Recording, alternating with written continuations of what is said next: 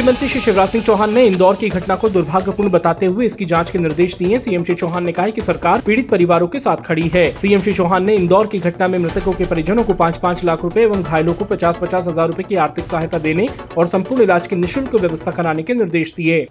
मैंने घटना की जाँच के निर्देश दिए हैं, जो इस दुर्भाग्यपूर्ण घटना में जिन्हें हम बचा नहीं पाए, उन सब परिवारों के साथ सरकार पूरी संवेदनशीलता के साथ खड़ी है। हम जो हमारे भाई बहन नहीं रहे उनके परिवारों को पाँच लाख रुपए की राहत की राशि देंगे। जो घायल हैं, उनको पचास पचास हज़ार रुपया हम अलग से दे रहे हैं। संपूर्ण इलाज की व्यवस्था निशुल्क अलग से की जाएगी।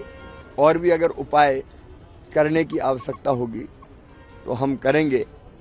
दुख की इस घड़ी में हम पीड़ित परिवारों के साथ। इंदौर की घटना पर राष्ट्रपति श्रीमती द्रौपदी मुर्मू जी, प्रधानमंत्री श्री नरेंद्र मोदी जी एवं गृह मंत्री श्री अमित शाह जी ने शोक व्यक्त किया। प्रधानमंत्री श्री नरेंद्र मोदी जी ने प्रधानमंत्री राष्ट्रीय राहत कोष से मृतकों के परिजनों को दो दो लाख रुपए और घायलों को पचास पचास हज़ार रुपए अनुग्रह राशि देने की घोषणा की।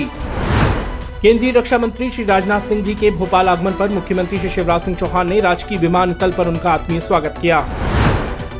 मुख्यमंत्री श्री शिवराज सिंह चौहान ने भोपाल पधारे केंद्रीय रक्षा मंत्री श्री राजनाथ सिंह जी से 1 अप्रैल को प्रधानमंत्री श्री नरेंद्र मोदी जी की गरिमामय उपस्थिति में होने वाली तीनों सेनाओं की commander conference, Vande Bharat train के शुभारंभ सहित अन्य महत्वपूर्ण विषयों पर चर्चा की।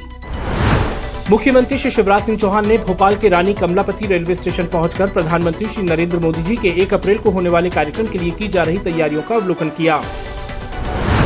माननीय राज्यपाल श्री मंगू भाई पटेल जी से मुख्यमंत्री श्री शिवराज सिंह चौहान ने आज रामनवमी के पावन पर्व पर राजभवन में शिष्टाचार भेंट कर रामनवमी की शुभकामनाएँ दी और प्रदेश की जनहितकारी योजनाओं के क्रियान्वयन एवं प्रगतिरत विभिन्न विकास कार्यों से अवगत कराया।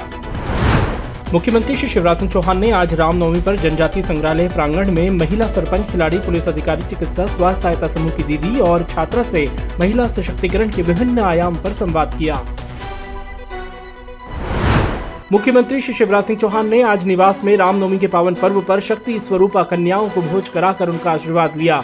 इस अवसर पर सीएम श्री चौहान ने प्रभु राम से सभी के मंगल और कल्याण की प्रार्थना की। मातृ शक्ति को बिना आगे बढ़ाए, बेटी बहन के आगे बढ़े बिना, प्रदेश और देश आगे नहीं बढ़ सकता और इसलिए बेटियों का, बहनों का शैक्षणिक सशक्तिकरण, आर्थिक सशक्तिकरण और सामाजिक सशक्तिकरण तीनों काम किए जाने चाहिए। और मुख्यमंत्री के रूप में मैं तो कहूँगा मामा के नाते भी इन तीनों कामों को करने का भरसक सरकार प्रयत्न कर रही है। आज तो मैं अपनी बेटियों के साथ बहुत खुश हूँ, प्रसन्न हूँ। अपने प्रतिदिन पौधरोपण के संकल्प के क्रम में मुख्यमंत्री श्री शिवराज सिंह चौहान ने भोपाल के स्मार्ट सिटी उद्यान में पीपल, कचनार और आम के पौधे रोपे।